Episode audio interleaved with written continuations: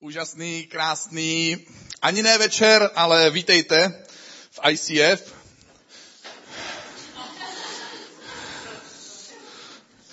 Kež byste znali pocity, které kazatel někdy má.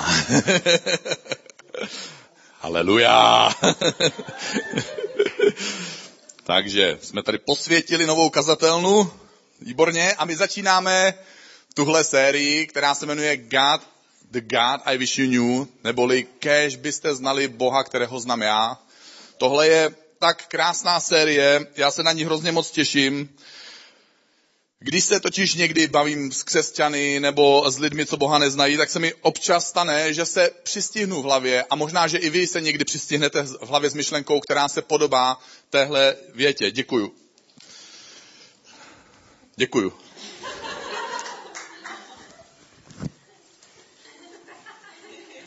Tohle musím dokončit. Hmm.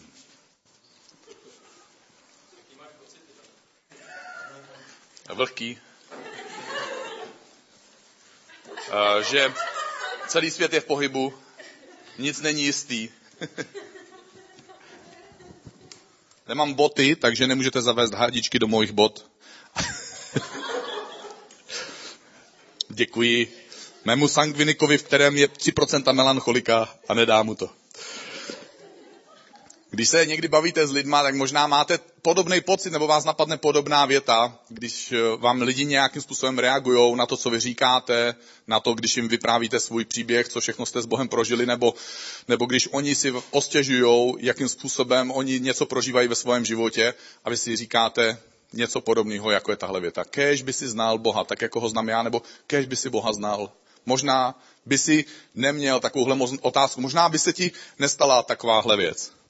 A naše rozhodování, naše obavy a někdy naše zábrany jsou ovlivňované často tím, čemu věříme. A často, když se bavíme s lidma, tak tohle vidíme, že lidi neznají Boha a proto řeší problémy a životní rozhodnutí úplně jinak. A někdy i my, křesťané, máme svoje rozhodnutí a řešíme je nějakým zvláštním způsobem, protože jsme možná nepoznali Boha v jeho určitém ohledu, v nějaké určité stránce nebo v nějakém jeho povahovém charakterovém rysu. Tahle série určitě nemůže vyřešit všechny milné nebo slabé stránky těch našich vnitřních přesvědčení a obrázků, které o Bohu máme, ale pro mě vždycky, i když vím, že prostě žádný kázání nevyřeší prostě úplně všechno na světě a že by pokrylo úplně všechny potřeby každého z nás, kdo tady sedíme, tak pro mě je vždycky přitažlivá ta představa z toho příběhu o malém chlapci, který možná někteří z vás znáte, když ten chlapec na pláži háže ty mořské hvězdice, které jsou vyplavené mořem na pláž a on tam háže takhle jednu za druhou a kolem jde starší muž a říká, chlapče, ale vždyť přeci to nemá smysl. Všechny je přeci zachránit nemůžeš. A on tu jednu vezme, háže ji do vody a říká, pro tuhle to smysl má. A chtěl bych teda mluvit dneska o tom, že Bůh tě přijímá takového, jaký jsi. Kež by si znal Boha, který tě přijímá takového, jaký jsi, protože nás to někdy tak moc trápí, a tak moc máme pocit, že něco děláme špatně a že něco musíme změnit, aby jsme mohli konečně začít být Bohem milovaní, nebo aby nám Bůh konečně mohl začít fandit. A já chci vyprávět příběh z Bible, který je o Eliáši, který žil v devátém století před naším letopočtem. Takže je to pár týdnů zpátky už. Většina z nás už si to nepamatuje. A bylo to za vlády izraelského krále Achaba. Eliáš byl takovým národním prorokem. To my vlastně přesně úplně nevíme, co to znamená, protože Eh, takové, takovou postavu v České republice zatím nemáme. Možná že, možná, že senátor Libor Michálek by se mohlo říct, že je určitým typem národního proroka a občas odprorokuje nějakého ministra z jeho křesla. Eliáš byl takový národní prorok. U krále nebyl moc oblíbený, protože konfrontoval jeho králování a káral ho za to, že nenásleduje Boha tak, jak by izraelský král měl. V té době se, se v Izraeli rozšířil speciální náboženský kult, to byl kult, který následoval boha nebo božstvo Bála. Součástí tohoto náboženství bylo praktikování prostituce jako součást náboženského obřadu, takže muži měli tohle náboženství docela v oblibě. Byl v tom taky zahrnutý sexuální styk eh, s mladými dívkami, které byly tak mladé, že by se i vám a většině lidí v naší republice zvedal žaludek, z toho, jakým způsobem to probíhalo a také součástí toho bylo sebepoškozování a obětování vlastních prvorozených dětí. Takže byl to zajímavý kult, dneska už se moc neprosazuje, z nějakého zvláštního důvodu není moc populární mezi lidmi. V každém případě tehdy to trvalo dost dlouho, kdy tenhle kult měl, měl velkou sílu, moc a vliv v tom izraelském národě a i král s královnou v tomhle kultu byli zapojeni osobně. Prorok Eliáš to nakonec nevydrží dívat se na, na tohle všechno a zorganizuje takový pouliční boj, takový ten street fight, jak to znáte, možná jste viděli nějaký street dance film, kde se sejdou ty dvě taneční skupiny a proti sobě jako předvádějí, kdo udělá lepší show. A tak eh, Eliáš zjevně nepodcení propagaci, Protože v Bibli se píše, že na jeho akci přišly zástupy lidí, stovky a tisíce lidí. Nevím, jestli použil plagáty, jestli použil Facebook, jestli použil rádio. V každém případě to vypadá na to, že staromódní osobní fungo- pozvání fungovalo už tehdy. Součást té propagace byla upoutávka a byla to taková věta. My na podzim budeme mít taky speciální celebration. Pravděpodobně se nebude jmenovat Young and Free, ale kdyby se jmenovalo Special Celebration Young and Free featuring Envy, tak prostě bychom tam jako měli jednu hvězdičku takovou, ale oni to měli mnohem víc vypracovaný a měli tam vystoupení se zúčastní 450 bálových proroků. Zkouším si představit ten pra, pra, plagát. Přijďte na pouliční show pořádanou ICF, dorazí 450 českých a zahraničních umělců, aby vám předvedli něco, co jste ještě neviděli je vidět, že Eliáš uměl tu svoji věc prodat. A když se lidi sešli, tak Eliáš začal, začal jako my začínáme, takový MC. A oslovil lidi. A jak se to píše v první knize královské, tady se píše, Eliáš předstoupil před lid, jako Petr dneska předstoupil. Akorát, že měl trošku jiný úvod, než měl Petr. Říká, jak dlouho se budete kývat na obě strany. To asi viděl mě, jak kážu. A řekl jim, jestli je hospodin Bohem, následujte ho. Jestli je jim bál, tak následujte jeho. Pokládá těmhle věřícím lidem, protože to ve skutečnosti byli věřící lidé, všichni, pokládá jim otázku, tak co? Budeš následovat Boha nebo jiné filozofie, náboženství, svoje vlastní pohnutky nebo svoje vlastní teorie? Co budeš následovat? Co si vybereš? Myslíš si, že budování kariéry dá tvojemu životu opravdový smysl? Tak to vyzkoušej. Jestli si to myslíš, vyzkoušej to. Myslíš si, že hnutí pozitivního myšlení dá tvojemu životu opravdový smysl? Dobře, vyzkoušej to. Myslíš si, že sexuální dá tvojemu životu smysl? Dobře, vyzkoušej to. Ať je to cokoliv jiného, co tě napadá, že by dalo tvojemu životu smysl, já jako boží prorok mám pro tebe radu. Měl bys to vyzkoušet.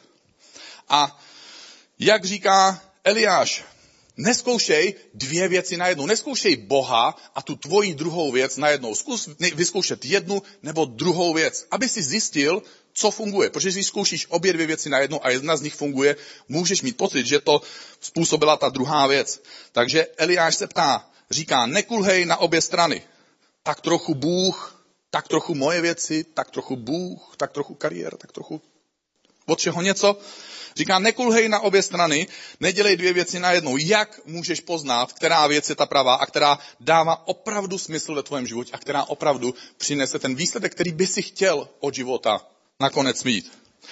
Samozřejmě to neznamená, že by Boha nezajímala tvoje vztahy, nebo moje vztahy, nebo tvoje, nebo moje kariéra. Boha to všechno samozřejmě zajímá, ale člověk by si určitě v těchto věcech měl dělat pořádek a nějakou, nějaké pořadí nebo žebříček. A Eliáš dělá tuhle riskantní výzvu, protože co když se lidi rozhodnou, rozhodnou jinak, než on by si přál?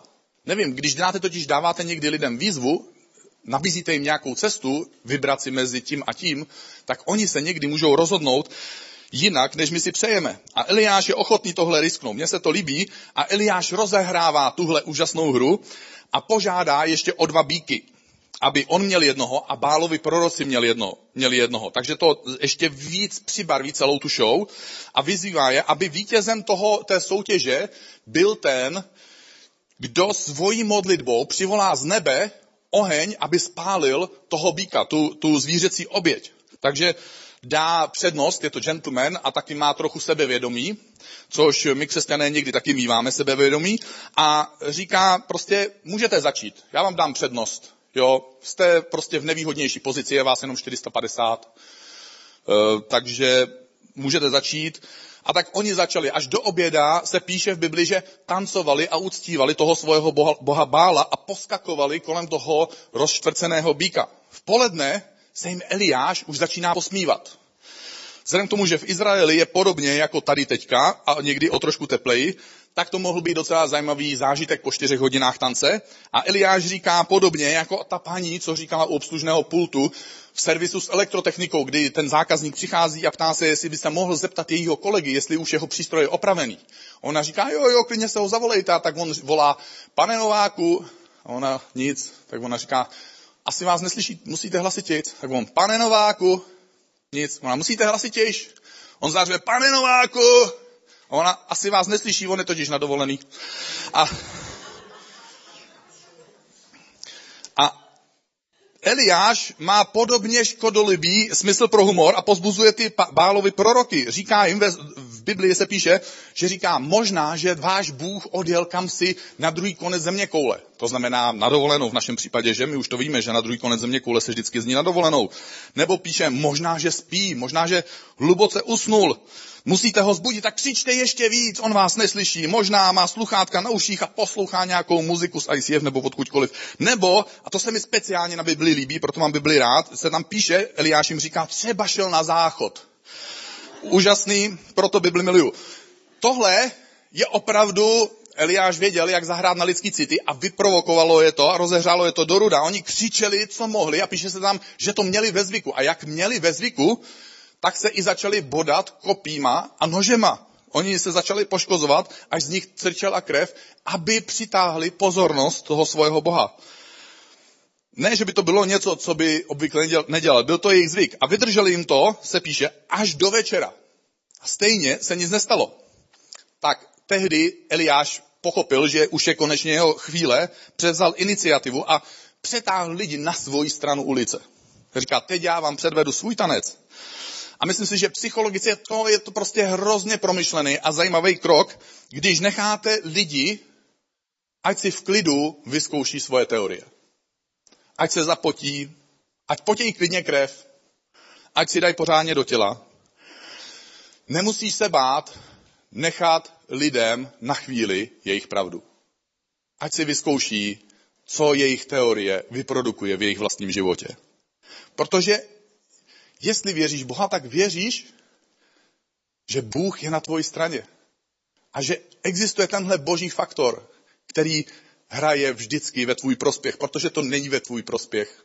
Ty jsi jenom na té správné straně hřiště, která vždycky vyhrává. Já jsem se ptal svého strejdy, mám totiž o rok mladšího bratrance a když už mu bylo 16, tak si koupil ne, když už mu bylo 19, tak si koupil dražší auto, než měl jeho tatínek, můj strejda. Já jsem tehdy pořád ještě jezdil městskou dopravou. A přijel jsem k ním na návštěvu a říkal jsem mi, jak to ten David dělá. Jo, jak to, že, jak to, že prostě na co šáne se mu daří, jak to, že má tolik peněz, že si může koupit lepší auto než ty.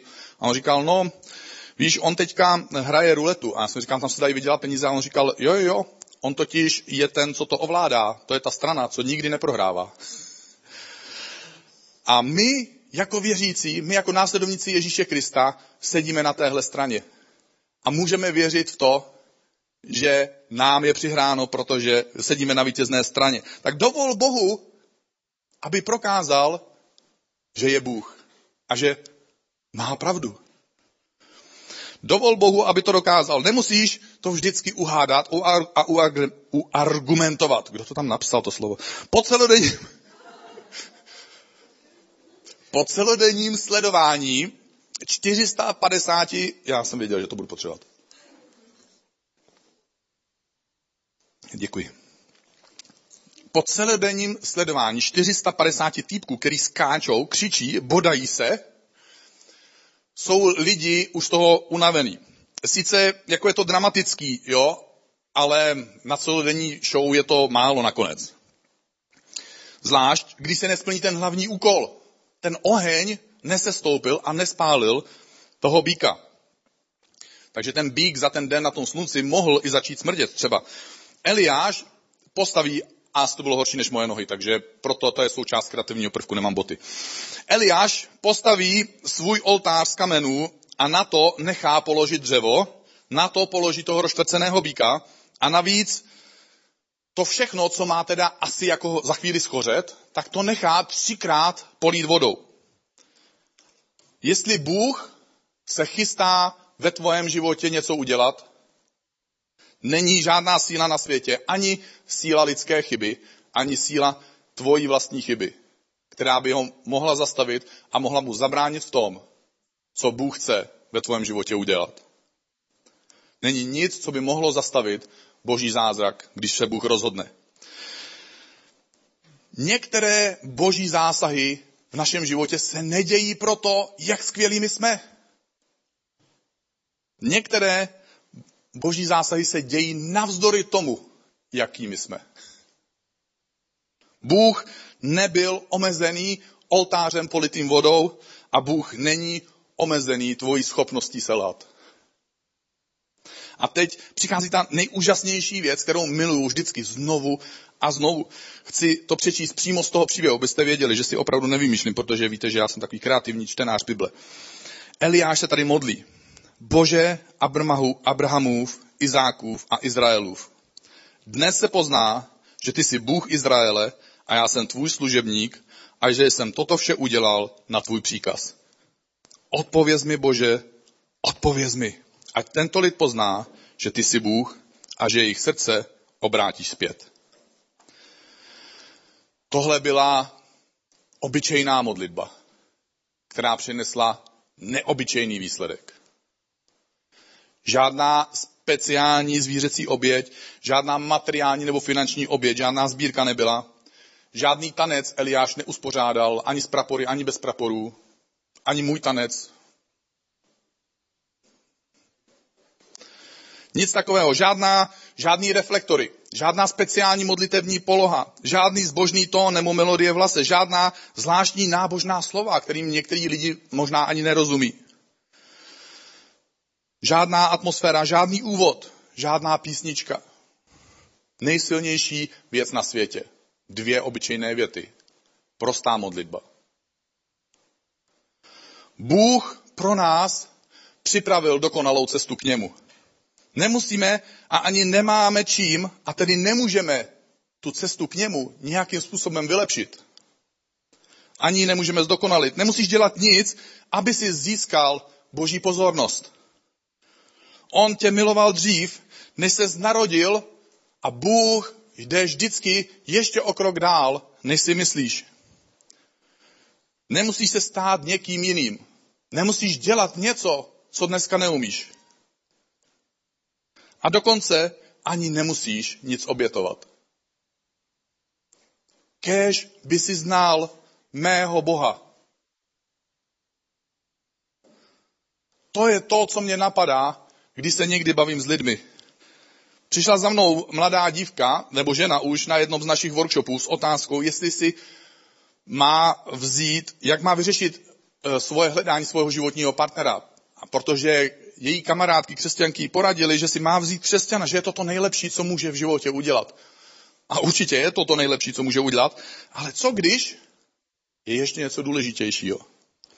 Občas se mě lidi ptají, proč na Facebooku slavným nešéruju všechny ty eh, takový ty uh, články o tom, jak křesťaní, jaký mají mít křesťaní názor na homosexuály. Nebo teďka je na Facebooku krásný video, mladý křesťanský muž, tam opravdu hezky, a nechci to nijak snižovat, vysvětluje, jak je to úžasné, když si necháte sex až do manželství. A lidi se mě ptají, Dané, proč to nešeruješ? Proč? Co pak to není důležitý? A mně v takovou chvíli napadá otázka. Je tohle ta nejdůležitější zpráva, kterou chci, aby moji nevěřící přátelé si zapsali do svojí hlavy jako vzkaz? Tohle je vzkaz, který chce Daniel, aby si pamatoval o tom jeho Ježíši? Jestli ten Ježíš, ten Danielův Ježíš má nějaký relevantní smysl pro můj dnešní život? Co je důležitější, než aby si mladá žena vzala za manžela křesťana? Chvíli jsme se tehdy s tou dívkou bavili a najednou jsem mezi řádku v tom rozhovoru vyčetl tu odpověď, která je skrytá za nejdůležitější otázkou na světě. Znáš Ježíše? Na co ti bude, když budeš mít za manžela křesťana, když sama nepůjdeš do nebe? Před dvěma lety za mnou přišla nová křesťanka. Možná, že ještě tehdy ani nebyla křesťanka, ale určitě byla nová mezi, mezi lidma v ICF. A ona mi popisovala, že se snažila pozvat svého kamaráda z diskotéky, a on se bál, že bude muset přestat kouřit trávu a pařit na diskotékách dřív, než bude moct do ICF přijít. Nevím teda, jakým způsobem si to představovali, jestli tam máme jako nějaký dotazník u dveří, vítej v ICF, už si skončil s diskotékou, kdy si naposledy kouřil trávu. My jsme jednou dělali průzkum Eh, ani vám nebudu říkat, jaký byly otázky, jaký byly výsledky, ale prostě sami tušíte, protože víte, co tady je za bandu nás, co jsme všechno za lidi, tady úžasný, neuvěřitelný. V každém případě nemusí se změnit, abys mohl přijít k Bohu.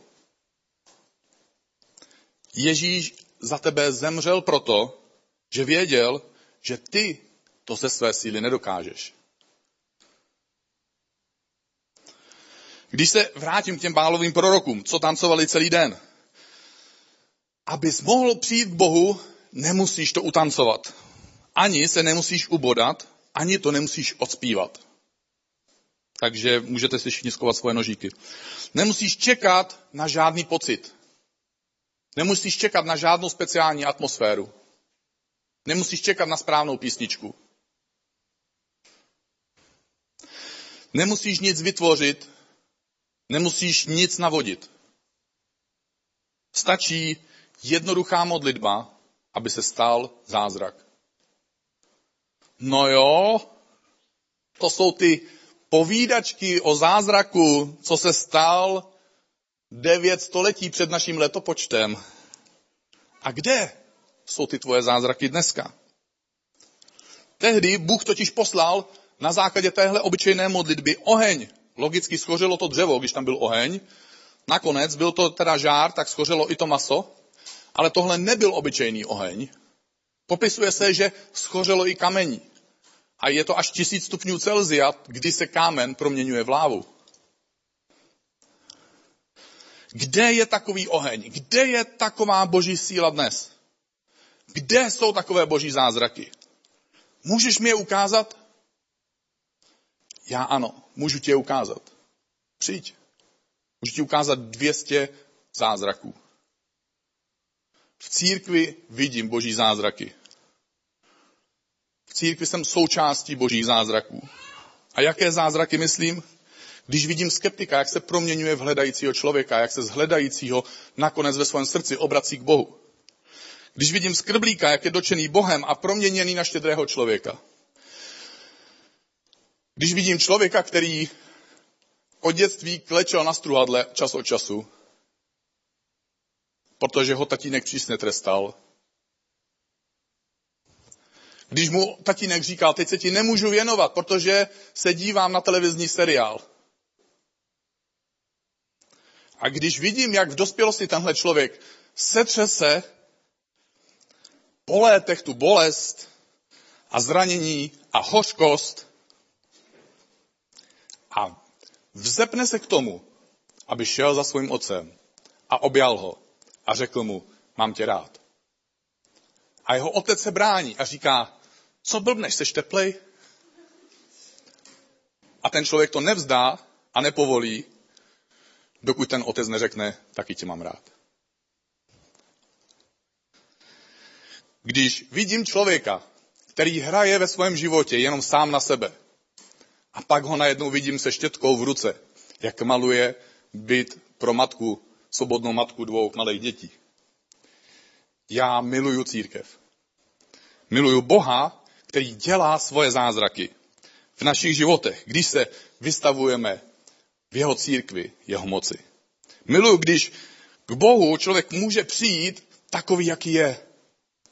Divný, podezřelý, nezapadající, do lajny, těžko akceptovatelný, s divnými názory. Znáte nějaký? S divnými způsoby. Některý s divnými záměry. S postranními úmysly. Skažený. Některý jsou opravdu divní, mají jiný politický názor než ty. Spíchou na svůj titul nebo po své postavení. se zraněním z minulého vztahu, s podivnýma duchovníma praktikama, s problémama v životě, s nízkým sebevědomím, s depresema, s neschopností naslouchat, s neschopností nechat se poučit, nechat si poradit, s neochotou ke změně, s tvrdým srdcem. Bůh tě miluje takového, jaký jsi. Ve chvíli, kdy izraelský národ celý den sledoval křepčení náboženský show s krví a sexuálními rituály, takže to znamená, že nedělali nic bohulibého. Prostě si od rána do večera pouštěli krvavý jakčňáky. Bůh odpověděl večer na jednoduchou modlitbu Eliáše. Eliáš neudělal nic zvláštního, řekl dvě obyčejné věty. Když jsem byl kluk, co chodil do školy, dostal jsem jednou, nebudete tomu věřit, já vím, já jsem hodně chytrý kluk, vypadám na to, ale dostal jsem dvě pětky. Vyrůstal jsem jenom s maminkou a ona byla zoufalá, protože měla pocit, že bych potřeboval tu otcovskou ruku, která by mě trochu pomohla najít ty správné koleje pro život a tak vzala pásek ze skříně.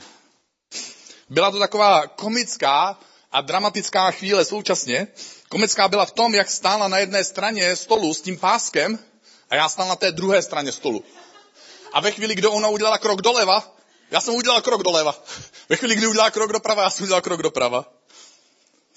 Dramatická byla ta chvíle v tom, že jak mě chtěla potrestat, tak současně plakala, protože mě milovala a bolelo jí, že mě musí trestat, když měla pocit, že zrovna tenhle trest by mi mohl pomoct k tomu, abych měl někdy v budoucnu lepší budoucnost. A jak tam plakala na své straně stolu, já jsem plakal na své straně stolu.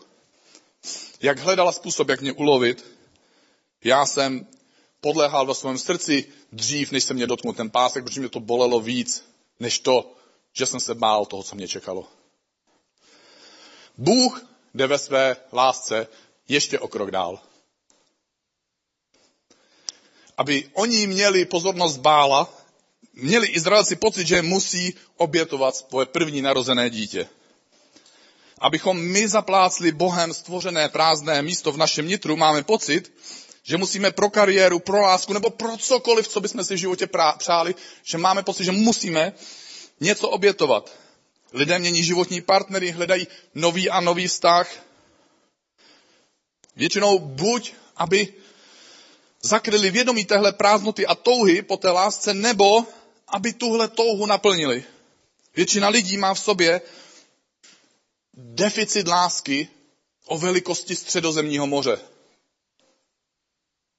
Láska tvých rodičů tenhle deficit nedokáže plně uspokojit. Láska tvojich přátel ani tvojho životního partnera nedokáže tuhle mezeru dostatečně uspokojit.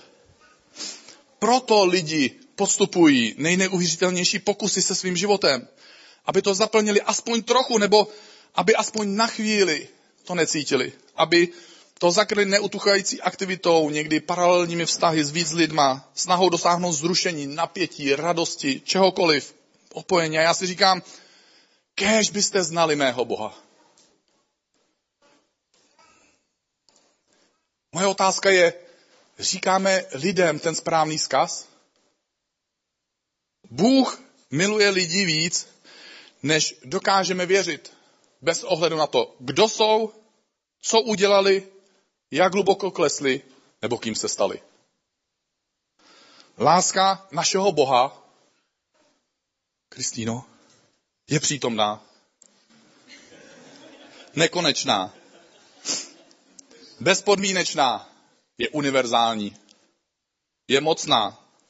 Jeho láska je osobní, jeho láska je přímočará, jeho láska je neměná, jeho láska je obětavá. Eliáš během toho obřadu zabíjí zvíře. Izraelci byli zvyklí na ty zvířecí oběti. Věděli, že někdo musí umřít aby byly viny odčiněny. A Bůh prý jednou zajistí oběť, která očiní viny nás všech.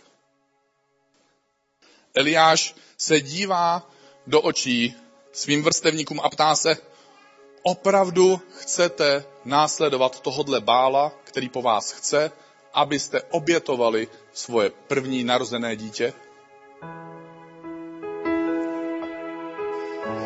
Zatímco před vámi stojí Bůh, který je připravený obětovat svojeho prvorozeného syna, svoje první dítě.